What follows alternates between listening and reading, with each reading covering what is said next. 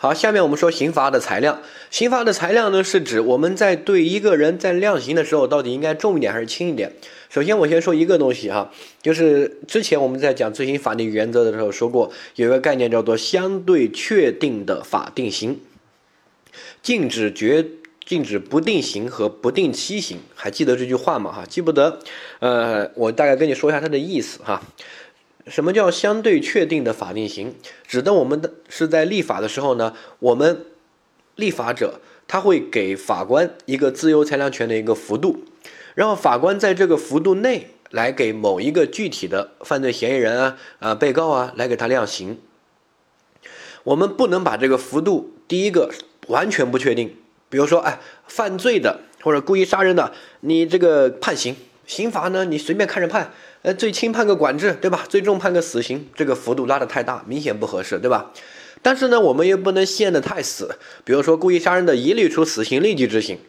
有些人什么为了保护他妈妈杀人啊，或者什么的，可能没必要吧，对不对啊？所以你判个无期嘛，或者判个十几年嘛，也就行了。所以呢，这个法官呢，在量刑的时候，看到刑法，刑法的罪名，它都会有一个量刑的幅度。这个幅度呢？就是他自由裁量权的空间，那么他这个幅度，比如说，哎，这个这个情况可以判有期徒刑三到五年，那我到底判三年、四年还是五年呢？对不对？你得有一些依据啊。那我在裁量的时候，自由裁量权在裁量的时候，我就要考虑一些东西。这些东西呢，我们分为两块，一块叫法定的量刑情节。一块叫酌定的量刑情节，法定的量刑情节呢？我们在总则的时候或者分则的时候都学过一些，比如说我们说犯罪中止的没有造成损害，应当免除处罚；造成损害，应当减轻处罚，对吧？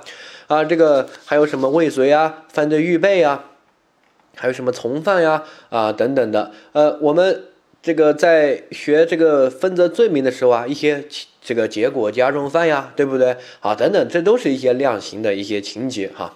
这个注意一下，所以呢，这些法律有规定的，我们叫法定量刑情节。但是有一些这个刑法没有规定，没有规定的时候，我们也可以作为一个裁量，比如说他后面悔罪的一个表现，对吧？啊，然后呢，这个退赔被害人的这个损失。啊，还有这个其他的这个我们可以裁量，这个叫酌定的量刑情节，听懂没有？哈，所以先把这块的逻辑理顺。理顺就是，首先我们之前学了有这么多刑，对吧？死刑、有期、无期、拘役等等，哈。然后具体到一个罪名，法官在量刑的时候，立法者会给他一个幅度，包括故意杀人罪，他都有幅度。故意杀人的处呃死刑、无期徒刑或者十年以上有期徒刑，他可以从十年到死刑这个幅度来给他量。那我到底量哪一个呢？到底是死刑立即执行，还是就判个十年，对吧？那我就需要参考一些情节。这个情节，如果刑法不管是总则和分则有规定的，叫法定量刑情节，有这些情节可能从重，可能这个加重，也可能从轻或者减轻，甚至免除，对吧？啊，嗯，如果没有这些情节，我们也可以参考一些刑法没有规定的，哈，比如说叫酌定量刑情节，什么呃这个悔罪表现啊，啊这个态度啊，认罪的态度啊等等的，对吧？哈，这些就是来。我们确定的这个量刑的时候的参考的一些标准哈，那下一个我们先看的第一块叫量刑情节，第一个叫法定量刑情节，这个不要求你去背，好，因为每一块我们其实都有学过。主体方面，未成年人对吧，应当从轻减轻；精神病呢，这个可以从轻减轻。好，然后。这个犯罪形态终止、未遂和这个预备，它都相对于这个既遂犯可能会轻一些，这个没问题吧哈。下一个，这个共同犯罪里面，从犯和协从犯要轻一些，然后教唆未成年人犯罪是要重一些，然后教唆未遂呢也是可以轻一些。这些呢都不用去记它，我们要求你背，你就不用去背哈。然后呢，犯罪后的表现就是自首和立功，后面会单独说啊。然后呢，分则也有规定一些量刑的情节。这个呢，我们如果学过分则的话，也都是有涉及到的哈。嗯，这个比如说我们学非法拘禁罪，还记得吗？它这个基本性的最后一款就是说，有殴打和侮辱情节的要从重处罚，对吧？我们还学过一些身份犯啊，比如说这个非法拘禁，如果有国家工作人员利用职权实施本罪的，要从重处罚，对不对？哈，哎，其实有挺多的。好，当然这些呢，你也不用去刻意的去记它，你只要多读，然后笔记过，多读一下，有印象就行了。好，然后呢，整个这一块，我强调一个点，这句话非常重要，包括你后期旁边写一个不用去背，就是具体是可以从轻还是应当从轻？是可以从轻减轻，还是只能这个从轻啊？这些呢，我当时自己在备考的时候，没人跟我说，我就拿了它全部背了。然后背呢，过了一个星期又忘掉，然后又背，过了一个星期又忘掉，又背，然后来回倒腾了好多。因为这里我们只整理了一部分，还没有全，全的话可能有十来页纸。因为总则分则嘛特别多，对吧？啊，分则有很多这个加重的呀、减轻的特别多。然后整理出来十来页纸，哇，背背得很痛苦。到后面我自己讲课的时候，我就。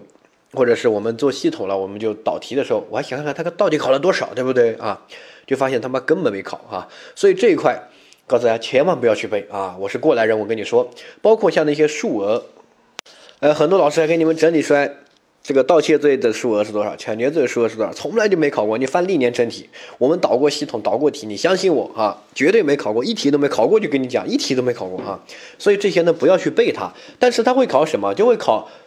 就是问你这个，比如说有自首立功是是加重的还是往轻了走啊？那肯定往轻了走啊，这个傻子都知道，对不对？那这种就没问题哈。呃，主观题有可能会考这个自首和立功，要求你写可以从轻啊或者什么，但主观题现在是开卷考，所以呢，大家这个不用去刻意的掌握它。到时候主观题你记不清翻就行了，而且这个基本都考自首和立功，特别好翻。刑法呃这个总则第一页和第二页就是对吧？六十多条哈，所以这块呢不用去背，但是呢大家要有印象，这些是一种量刑的情节啊。嗯，这个总则和分则这些大家读一下就行了。我说了，千万不要去背哈，而且我们没有整理全，还有很多，嗯，这些熟悉就行，不用去记。下一个酌定量刑情节，酌定量刑情节呢，它会考，但是既然是酌定的，换句话说就没有写在刑法里面。那没有写在刑法里面，你想参考什么，其实都可以参考，啊，包括这些其实都是犯罪的手段、时空条件、对象造成的这个结果、动机、态度、一贯表现、悔罪表现、对被害人的这个呃或有没有获得被害人的谅解啊等等的，啊，这些他在考的时候呢，也是跟大家说明的，他并不是。就让你考怎么怎么样怎么亮啊？让你这三到五年，如果他有这种情况，到底是亮三年还是亮四年？不会这样考，他只会考这样的题，而且考过哈。他说，呃，下面哪些是我们在量刑的时候呢，应当予以考虑的一些情节，然后 A、B、C、D 让你挑。比如说 A 啊，他犯罪的手段，有些人手段很残忍的，比如说分尸，对吧？啊，比如说都是强奸，你这个 S、M 变态，哇，把人捆起来，对吧？打，我靠。然后呢，犯罪的时空和环境条件。很多人就不理解为什么犯罪时空环境条件要作为一种量刑情节考虑，那很重要啊。比如说你都是杀人，你杀一个幼儿园杀一个小孩和这个杀一个仇人能一样吗？对不对？你这个幼儿园杀人，对吧？或者是在公共场所杀人，哇，那个危害性很大。然后犯罪的对象，你刚才一样的，比方你杀一个小孩，对吧？还还是杀你的仇人，那这个很重要啊。杀仇人基本上对其他人没什么危害，你莫名其妙杀一个手无缚鸡之力的小朋友，对吧？还有造成的危害后果，到底杀了几个人，啊，然后犯罪后的一些这个表现，还包括犯罪的动机，为什么杀人啊？为了泄愤还是为了报复社会啊？这个很重要啊。犯罪后的一个态度，悔罪的表现，平时一贯的表现是过，平时就一向是很差的地痞流氓还是怎么样，对吧？啊，这些这些呢，你就选。还有一些他说，哎，被害这个犯行为人的性别，我说你性别关这个犯罪有什么关系吗？对吧？你又没说被害人的性别，那可能跟这个定罪量刑有关系。这个行为人是男的还是女的，重要吗？啊，不重要，对不对？哈，所以呢，这些你就想一下啊，这些呢没有具体的标准，也不可能背，他到时候考的会比较活啊。就问你这些哪些我们在量刑的时候应该考虑一下？你就假设这个东西。我们如果要考虑的话，换句话说，以这个东西不同的那量刑的轻重就应该不同，对吧？有些确实很合理，我刚才跟你说了，对吧？你赔了被害人，然后呢，事后又悔罪表现啊等等，我量刑就尽量可以给你稍微轻一点啊或者什么的，对吧？大家都能理解。但是你不能说性别或者长得漂不漂亮、身高身高高的就重一点或者轻一点吗？明显不合理啊！哈，所以合不合理你就假设自己想一下，你不要去猜，也不要去背哈。这块呢就是一个实质性的理解的。下一个，呃，裁量的幅度，这个我们要说一下。裁量的幅度指的是，呃，有这样几个词，它的这个范围是多少？哈，从重和从轻，它是在法定的限度以内，这是第一个。而减轻呢，还有这个是减轻是在法定刑以下。还有个叫加重，但是加重它这个分则都会有明确的规定，比如说结果加重犯，它的量刑直接它会给你写出来，对吧？或者是一些加重的情节啊，它也会给你写出来的。所以那一块呢，主要是考分则，比如说抢劫的八大法定升格刑，什么入户抢劫，对吧？抢劫致人重伤、死亡等等的哈，这些呢，你都可以把它叫做一种加重的情节。结果加重犯是其中一种加重的这种情节的一种情况。比如说入户抢劫，它是一种加重情节啊。然后这个抢劫致人死亡，它叫结果加重犯，它是罪数里面或者是这个犯罪结果因果关系里面要讨论的东西哈。但是他们共同之处就是，他都如果有这种情节，那都都需要不是在定抢劫的基本刑，而是定它的加重刑，对不对？好，这个主要是分则，所以这块就没有特别注明，因为加重加重到多少，它会有明确的每个罪名，它都会有一个范围的哈。但是这个从重、从轻、减轻呢，这些是在总则里面有的。那从重和从轻，我说了是在法定刑以内。比如说，假设刑法这样规定是三到五年啊，三到五年。那这三到五年，如果是从重的话，是不是中中间是四嘛？对不对？从重应该是在四以上，从轻呢是在四以下。你说这样对不对？很多人就这样理解的，那不是这样，那是怎么样？难不成从轻还量个这个五年吗？呃，从重还量个三年多吗？那不对呀，对吧？我告诉你，你的理解是错的哈。从重和从轻是跟谁比？对吧？跟谁比？你要搞懂，它不是跟这个量刑的幅度的中位线去比，而是跟没有这个情节的一个人去比。所以并不一定要在中位线。好，比如说这个可以处三到五年啊。然后呢，司法解释就是说啊，如果司法解释一般会比刑法要细，对吧？哈，比如说他说啊，盗窃这个什么什么处三到五年，司法解释就说了啊，盗窃如果五千到一万块，处比如说三年。啊，然后呢，这个一万到这个呃五万块，比如说处四年，五万到十万处五年，假设这样的。然后呢，我这个人盗窃到了这个十八万、九万、十万，就假设这个哈。那按照道理来说，按照司法解释，我应该处五年，对不对？好，但是如果我又有一个从轻的情节，那么我就在五年比往下走，因为假设我没有这个情节，我就应该判五年。那么我有这个从轻的情节，就是比五年要少一点。但是可能，比如说四年多，对吧？四年零几个月就行了啊，呃，不一定要四以下，听到没有？好，所以这个从和轻，这个从重从轻的这个跟谁比？它不是跟中位线比，它是跟没有这个情节的一个呃情况去比，要比它重一点或者比它轻一点，哈理解。呃，下一个减轻处罚是在法定刑下，比如说三到五年，减轻就必须是三年以下，并且不含三年，因为如果是判三年的话，相当于是从轻。听得懂吗？哈，所以这里的以下是不包含本数的哈。比如说刑法规定盗窃的判三到五年，那么减轻就必须是三年以下，并且不含三年哈。但是我们无法跟你说三年以下用个什么来替代，只能加一个括号，对吧？不含三年，不含本数。但是，一般其他地方说以上以下都是含本数，就这个很难处理。你不然你换个表述，你也教我一下。呃，这个立法者也想了好久。这里如果减轻，我们不，比如说我讲课的时候不说三年以下（括号不含三年），那么大家你能够给我想一个三年以下能用其他替代吗？两年不对啊，那两年半呢，对吧？两年零九个月不对啊，对吧？那很难讲的。所以这里呢，只能是这样一个表述，而且这个我们涉及到我们总则讲过一个知识点，是吗？这个叫做什么？这个就是明显的一个错，对吧？需要补正的一个情况，对吧？啊，我们说刑法呃需要补正的一个点，就这一个唯一一处公认的错，但是这个错没办法改，我说了，因为它中文只能用这个以以下，好，所以呢，减轻是不能含本数的，记住这个点哈。下一个。呃，你可以去复一下刑法的解释的那边的一个叫补正解释，就是唯一公认的明显的错，就那个补正解释唯一的那个，就这个以上以下从轻减轻这个点哈，呃，可以再去复习一下，顺便把之前的知识点也巩固好。然后下一个我们看到，好，免除处罚，免除处罚，大家一定要理解，就是我们定罪但不罚你，但是定罪还是定了，这个很重要，不要觉得不罚定个罪有什么了不起的，定定就定呗，那可不一样。定罪以后会记录到你的档案里面，你就是一个罪犯。一旦被定罪了，那么你如果做公务员的话，立刻滚，不管你做多大领导。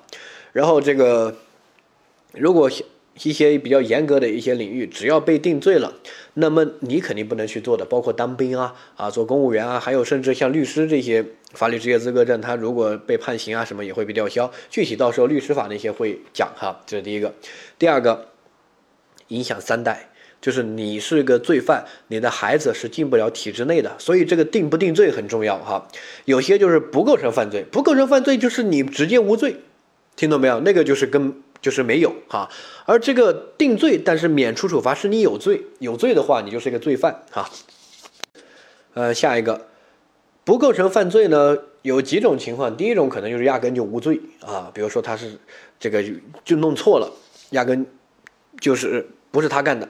还有一种呢，就是他就是你干的，只是呢这个情节比较轻，对吧？或者是有一些祖学事由，什么小孩子呀、精神病啊、正当防卫啊，对吧？啊，但那些是直接不成立犯罪。而这里是成立犯罪，但是我们给你免除处罚哈。我们学过的，比如说终止犯罪，终止没有造成损害的，应当免除处罚，就是定罪还是要定，只是不罚你哈。还有比如说那个防卫过当，哎，防卫过当可以减轻或者免除处罚，对不对啊？那这个免除处罚就是在防卫过当里面有体现的啊，就是可以不罚你哈，但是该定罪还是要定。下一个。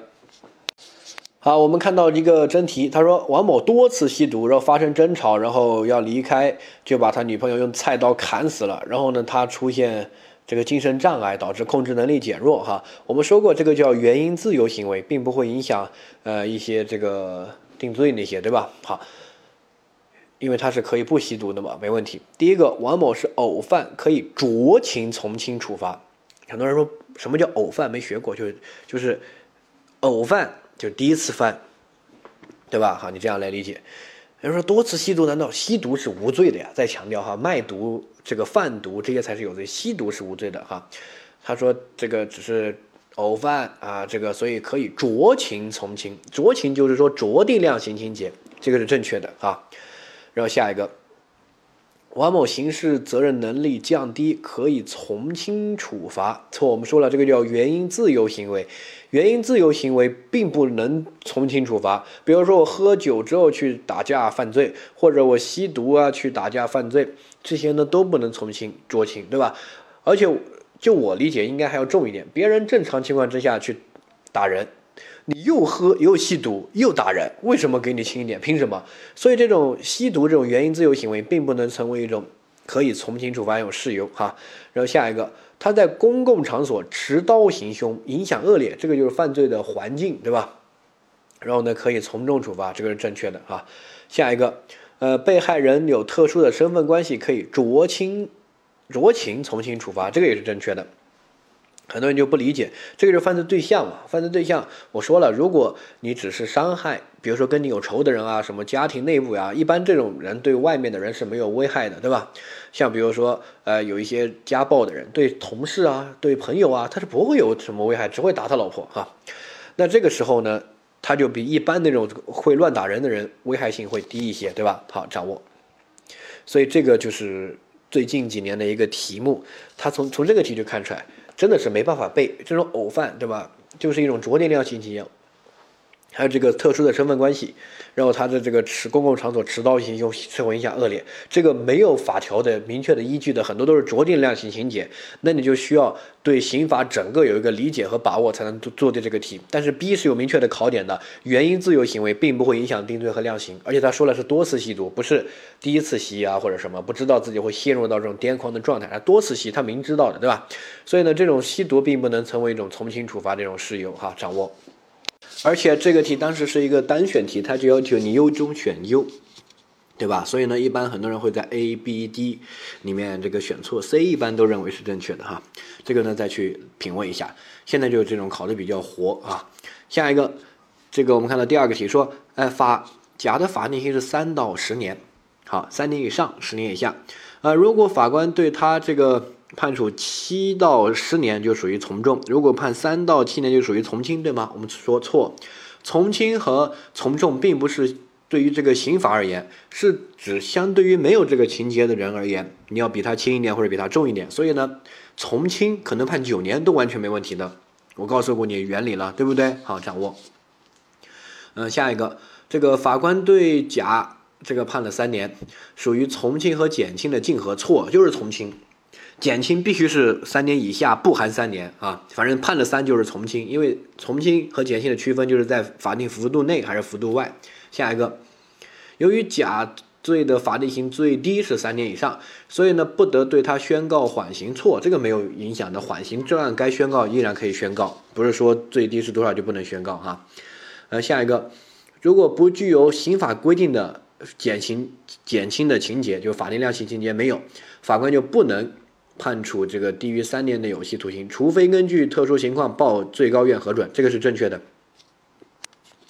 呃，这个酌定量刑情节，你也不能违反罪刑法定的原则。罪刑法定原则说的很明确，对吧？什么是犯罪？这个犯罪对应的刑罚由刑法来规定。那这个我们刑法规定了三到十年。你可以判三年以下了，那你怎么不不判个这个管制呢？对不对？我们都规定了十年了，你可以判超过十年，怎么判个死刑呢？那我们规定不是白规定吗？哈，那个酌定量刑情节还是必须在这个幅度内，三到十年，你这个来裁量，你不能完全背离刑法的规定，对不对？好，这是第一个。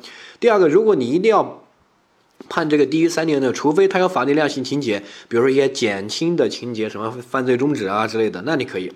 啊，因为这个也是，其实也是符合刑法的规定的，对吧？刑法说了，犯罪中止可以减轻嘛，啊，下一个，还有这个，如果特殊的那种案件要报到最高院核准，最高院会启动一个这个法定刑以外这个减刑的一个程序，但是呢，它一定是最高院才有这个核准权啊，这个程序上比较严格，这个了解一下就行了哈。啊，下面我们说累犯，累犯大家画一个星号，呃，这个章节里面。这个几个东西是比较爱考的，他爱考的意思就是考察概率高达百分之八十，就是大概呃这个五年考四次这么一个比例。累犯大概就属于百分之六十左右，就是可能一半多一点，这个考察的比例很很重，呃也是算比较爱考的一个。其实第一、第二它比较简单，就是你开始学会比较难，但是你把这些关键词大概记了之后，你多做一点题，你会发现重复重复的考，只要考了这个分必须给我拿到哈。然后累犯是什么？我们看到。他法条写了两种，一种叫这个一般累犯，一个叫特别累犯。一般累犯指的是被判有期徒刑以上的犯罪分子，刑罚执行完毕或者赦免之后五年内又再犯一个罪，这个罪又是被判有期徒刑以上的，那么是累犯。累犯的话，应当从重处罚。好，但是过失犯罪和不满十八岁的除外。好，这句话整个累犯的构成要件说得很清楚，前后两个罪犯了两个，对吧？累嘛就是多嘛，哈。第二个，两个罪都是有期徒刑以上。第三个，这前后两个罪的间隔必须是在刑罚执行完毕或者赦免之后的五年以内。好，然后呢，如果是过失犯罪或者是不满十八岁人犯罪，那不能构成累犯。好，掌握累犯的后果就应当从重。而且它不能适用后面我们说的什么缓刑啊，那些都不能适用哈，这个要一定要记。呃，下一个叫特别累犯，特别累犯呢是三类犯罪：国恐黑、国家安全、恐怖活动和黑社会组织性质的犯罪哈。然后呢，这些犯罪分子在刑罚执行完毕或者赦免之后，任何时候他都说了任何，就不限于那五年，再犯上述任何一类犯罪，都以累犯论啊，就是特别累犯。特别累犯是前后都是三个罪任何之一，前面国恐黑，后面国恐黑，不要求一一对应。比如说我前面是国家安全犯罪，我后面是可以是黑社会，也可以是恐怖活活动，也可以是国家安全，听到没有？只要是前后罪都是三个里面任何一个，这第一。第二，这个他就没有时间的限制，也没有必须判有期徒刑以上的限制。他在刑罚执行完毕或者赦免之后再犯任何一类犯罪，都要按照累犯从重处罚哈。下面，呃，这个一般累犯和特别累犯的构成要件的点，大家可以把这个关键词包括结合法条理解写一下啊。好，一般累犯前后两个罪都是故意犯罪，因为过失犯罪。这个说了不能成立累犯，对吧？第二个，前后两个罪都被判了刑，而且判有期徒刑以上。这边我们注意一个罪，危险驾驶罪，就是那个醉驾，他那个罪的考点就是刑罚太轻，只能判拘役，这个是他的考点，所以那个会考。其他的那些罪名，哪些该判有期不会考，一般都可以判有期。但是注意，危险驾驶它的最高的刑罚只能判拘役啊。下一个，后罪发生在前罪的刑罚执行完毕或者赦免之后的五年内。好，下一个，呃，我们注意一下。过失犯罪不可以，所以我前面加了个故意犯罪和不满十八周岁的人犯罪不可以。这个我们要做扩大解释哈，就是说，只要有一一个罪是十八岁以下犯的就不构成。如果第一个罪是十八岁以下犯的，但第二个罪是过了十八岁，那也不能成立累犯。要做扩大解释，因为对这种小孩子要照顾，对吧？好，第二个，如果第一个罪是这个十八岁以上犯的，第二个罪那百分之百是十八岁以上，对吧？那这个就不用考虑了，他肯定可以成立累犯。嗯，如果他题目说，哎，我第二个罪啊是不满十八岁犯的，那第一个罪肯定也不满啊，对不对？这个你要通过读题，然后呢把那个推导出来，这个时间轴只能往后嘛，对吧？好，这个理解。下一个，这个五年的这个时间起算，我们注意一下。它这个执行完毕，执行完毕是指主刑执行完毕，这是第一点。呃，第二点，好，如果这个犯罪分子被假释了，那是从假释期满开始计算，假释期内是不起算这个五年的。哈。呃，什么叫主刑执行完毕？就是如果被判了那个附加刑，比如说罚金，他开始没钱，因为罚金可以后面你又挣了钱可以追缴嘛，对不对？再比如说被判了那个。呃，剥夺政治权利，剥夺政治权利那个是这个执行完毕出来之后被释放之后再开始起算剥夺政治权利的三年五年那些，对吧？好，他这个执行完毕是指主刑执行完毕就开始计算这个五年了，不是指那些剥夺政治权利啊或者罚金交足之后啊再开始计算哈，这个掌握。然后被假释的是从假释期满之日起计算，不是从假释之日起计算哈。这个假释呢后面会说，也会给大家回顾这个点，但这个请大家画星号把它记下来，很重要。考就考这个构成要件。他说下面哪些能成立累犯？第一个 A 说有个过失犯罪，B 说有个不满十八岁，呃 C 这个什么什么期限让你计算一下，他就弄一个什么剥夺政治权利在里面，就这样考的。然后开始你会觉得很难，因为你没有背下来，然后你没有做。但是你把它背了之后去做题特别简单。然后你比如说这个考了大概八个题啊，八到十几个题可能，然后不是八个题，你会发现做了。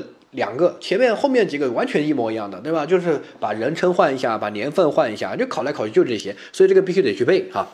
画星号，我再强调哈。下一个，呃，特别累犯，特别累犯法条写在那边了，对吧？我就不再赘述。这三个罪记一下，国恐黑啊，他们有时间要求，没有刑罚的要求，对不对？好，但是注意一下，呃，我们对未成年人这个不满十八岁的人要做一个呃类推解释，未成年人也不能成立特别累犯，这是一个。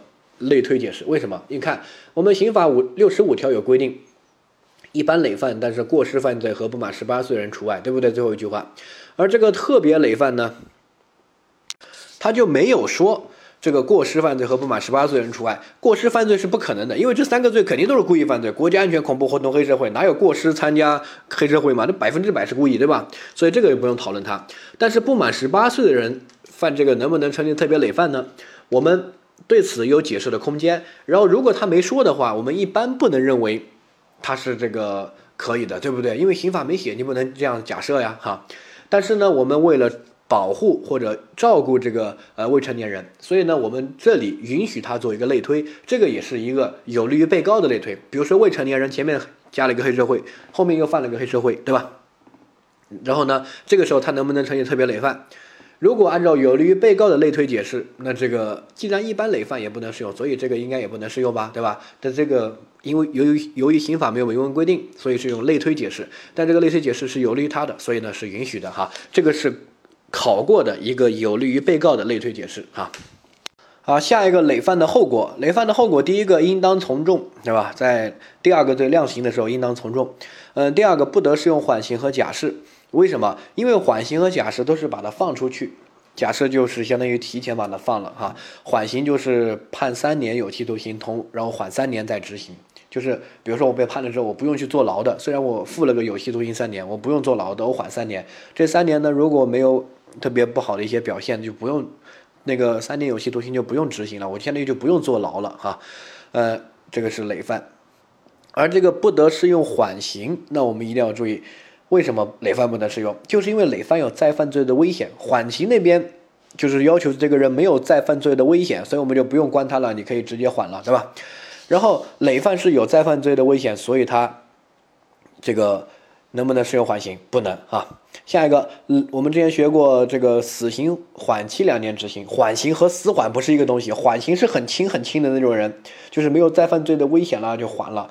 死缓是死刑的一种啊，它是很重很重的那种人，对吧？好，所以呢，累犯加死缓可以限制减刑。之前我们说限制减刑的时候说过，还记得吗？你可以去复一下死缓那边的知识点哈。呃，下一个被判了缓刑，我说了是缓刑，不是死缓。呃的这个犯罪分子在缓刑考验期内或者期满之后再犯新罪的，呃，这个不成立累犯，这个叫缓无累哈。缓无累的意思就是说，缓刑是你没有累犯的，只要这个人被判了缓刑，他后面不可能再成立累犯，不管他后面犯罪是这个缓刑考验期满之后犯罪，还是缓刑考验期内犯罪，都不会成立累犯啊。这是你可以记缓无累，然后之前说过假不禁，对吧？假释不适用禁止令啊。这两个是特别特别爱考的，不然我不会编这个口诀哈。缓无累，假不禁，去记一下。呃，下一个，被判了假释的这个犯罪分子。如果是在假释考验期内犯新罪，不成立累犯的啊。呃，如果考验期满之后五年内犯罪，那是可以成立累犯啊。这要区分一下，因为我们后面学假释会学，如果是假释的在缓刑。呃，在这个假释考验期内犯新罪，我们就撤销假释，收监继续执行，然后新罪也是要罚的，对吧？这个是不成立累犯。但是假释考验期满以后，相当于视为刑罚已经执行完毕，那这个时候在五年内再犯罪的是可以成立累犯的哈。上面我们说那个累犯的五年也说过，你可以去看一下，被假释的犯罪分子从假释期满之日起起算这五年，对吧？好，其他就是刑罚主刑执行完毕之日起起算五年哈，掌握。好，有人搞不懂那个二和这个四五，就是之前不是说这个不得适用缓刑和这个假释吗？怎么这边又说什么假释什么的？这个到底是什么呀？到底能不能用啊？那么？你是不是写错了呀？哎呀，大家一定要逻辑清晰，你把这个累犯给我搞清楚。比如说我我犯了第一个罪。犯了，比如说强奸，对吧？后面呃犯第二个罪，犯了一个这个呃故意伤害，对吧？好，这两个罪如果符合累犯的条件，我是可以成立累犯。我一旦成立累累犯，就代表着我第二个罪就是那个故意伤害，对吧？啊，比如说是在五年之内啊等等，就符合上面的条件。那我第二个罪，第一个应当从重处罚，我这个故意伤害应当从重。第二个，我在第二个故意伤害这个罪的时候，不得适用缓刑，不得适用假释。好，没问题吧？如果第二个罪还是属于可以判死缓的那种，比如说故意杀人，那这个时候我又是累犯又构成，那么给我判第二个罪的刑的时候，可以给我限制减刑，没问题吧？哈，上面三个说的是一套，就是已经构成累犯的，那么有这样的一个后果。第二个是我第一个罪，听清楚啊，另外一种情况了，我第一个罪，比如说我犯了一个强奸，这个强奸呢，我被判了个缓刑。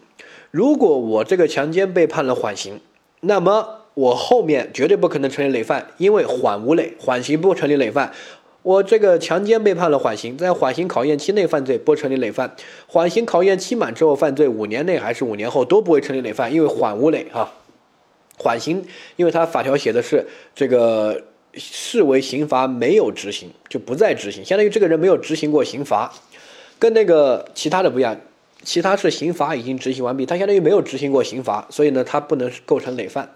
好，另外一个，如果第一个强奸罪我被判刑了，然后呢，我去坐牢，坐了几年牢呢，我就被假释了。这个时候，比如说，哎，我判了五年，然后坐了三年牢假释了，那我的假释期其实就是剩下的那那两年。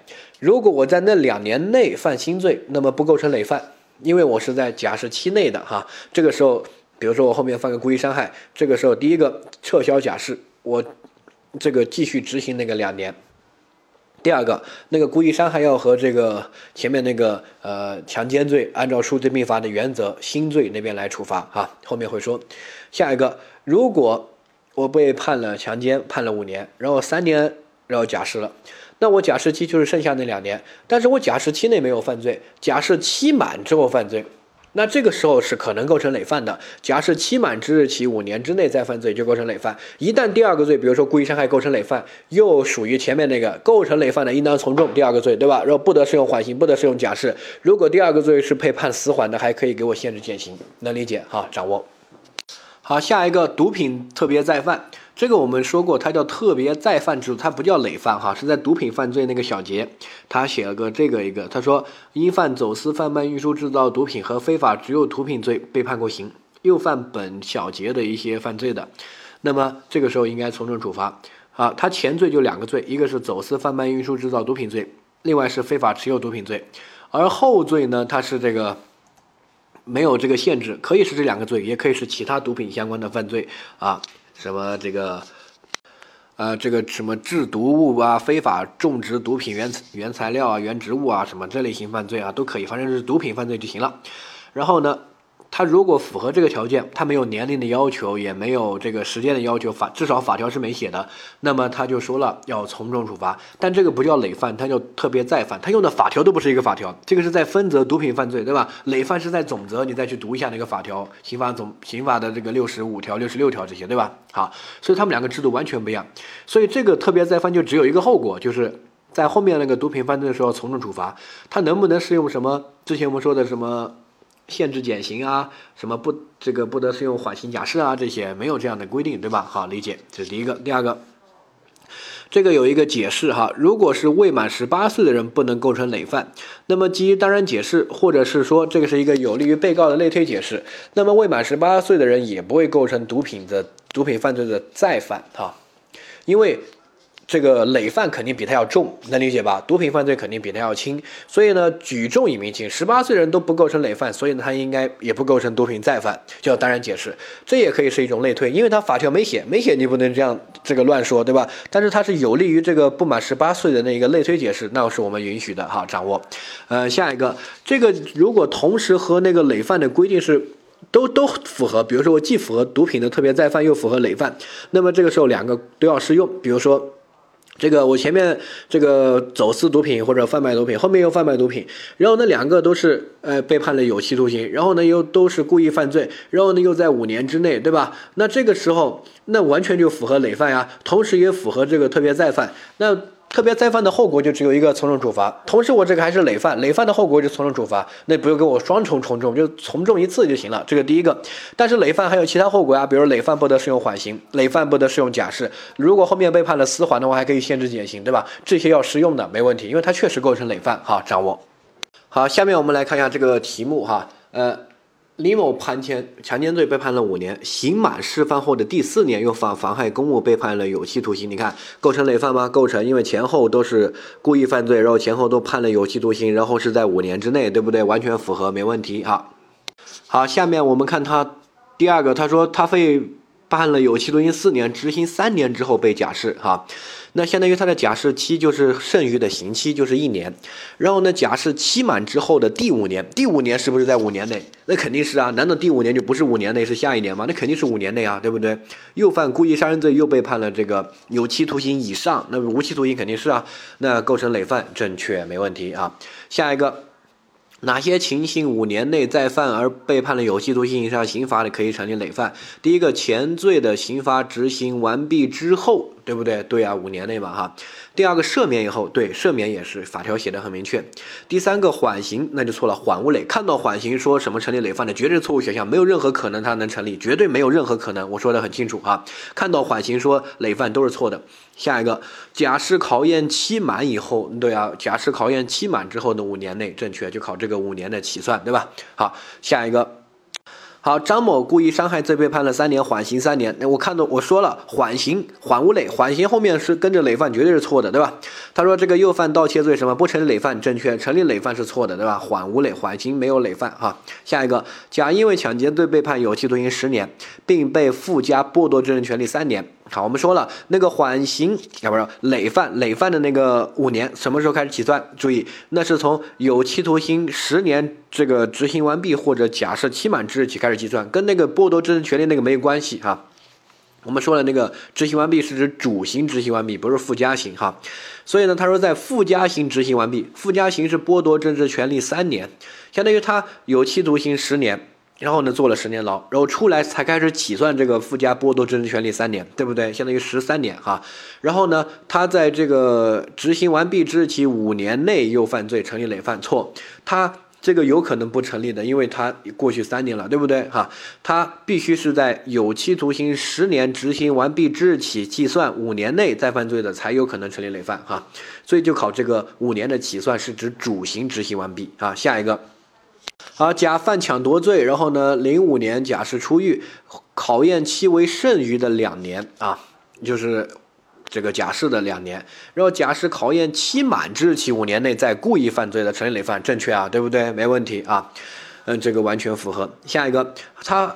呃，假犯国家安全犯罪被判了五年，六年之后又杀人的成立累犯，错。第一个他不成立特别累犯，因为特别累犯要求前后罪都是国家安全、恐怖活动或者黑社会，他后罪不符合，后罪是故意杀人。第二个他也不符合一般累犯，因为他这个是六年之后杀人的，对不对？所以一般累犯和特别累犯都不符合。好，掌握。呃，下一个是对累犯可以从重处罚，错是应当从重处罚啊，累犯是应当从重，这个要注意一下。呃，理解。然后我再强调一下，就是那个一般累犯和特别累犯。比如说，这个人如果要，就是他成立任何一个都可以成立累犯，呃，任何一个符合就行了。比如说，第刚才那个题，假犯国家安全罪，五年期满之后，六年又故意杀人的，对吧？他能成立累犯吗？不能，因为他一般累犯也不能成立，特别累犯也不能成立。但是，比如说这个四年之后又故意杀人的，第一个他成立特别累犯吗？不成立，因为他后面是故意杀人罪，他不是国恐黑那三个罪，对不对？第二个，他成立一般累犯吗？成立啊，一般累犯，第一个罪国家安全被判了五年，符合吧？他又不没有说国家安全犯罪除外，那肯定也符合，对不对？第二个故意杀人，然后呢，也肯定也是有期徒刑以上了吧？然后呢，这个五年内，对吧？就符合哈。所以呢，这个一般累犯和特别累犯，只要符合任意一个，都是成立累犯的，没问题哈。这个请大家掌握。如果像这种第七个两个都不符合。特别累犯是罪名不符合，一般累犯是时间不符合，那他就肯定不成立累犯了嘛，对吧？哈，掌握，呃，这些呢再去看一下，累犯不难，但是要把这些东西记清楚，然后一般过一段时间会忘掉哈，所以你自己要整理好笔记，然后呢错题啊什么勾一下，多去记一下，这块的分是一定要拿到的。刑罚部分其实，呃，第一个。大家入门会觉得比较难，要记的东西挺多。但是，一旦记好之后，由于它是古老的考点，就是每年都是想考，就考这个点，对吧？是不是五年之内，什么时候起算的？前后是不是有期徒刑？然后不满十八岁除外，就考这些。所以把这些记了去做题都没有太大的问题。它主要是考一个记忆，比其他章节简单多了啊。但是要去记一下哈。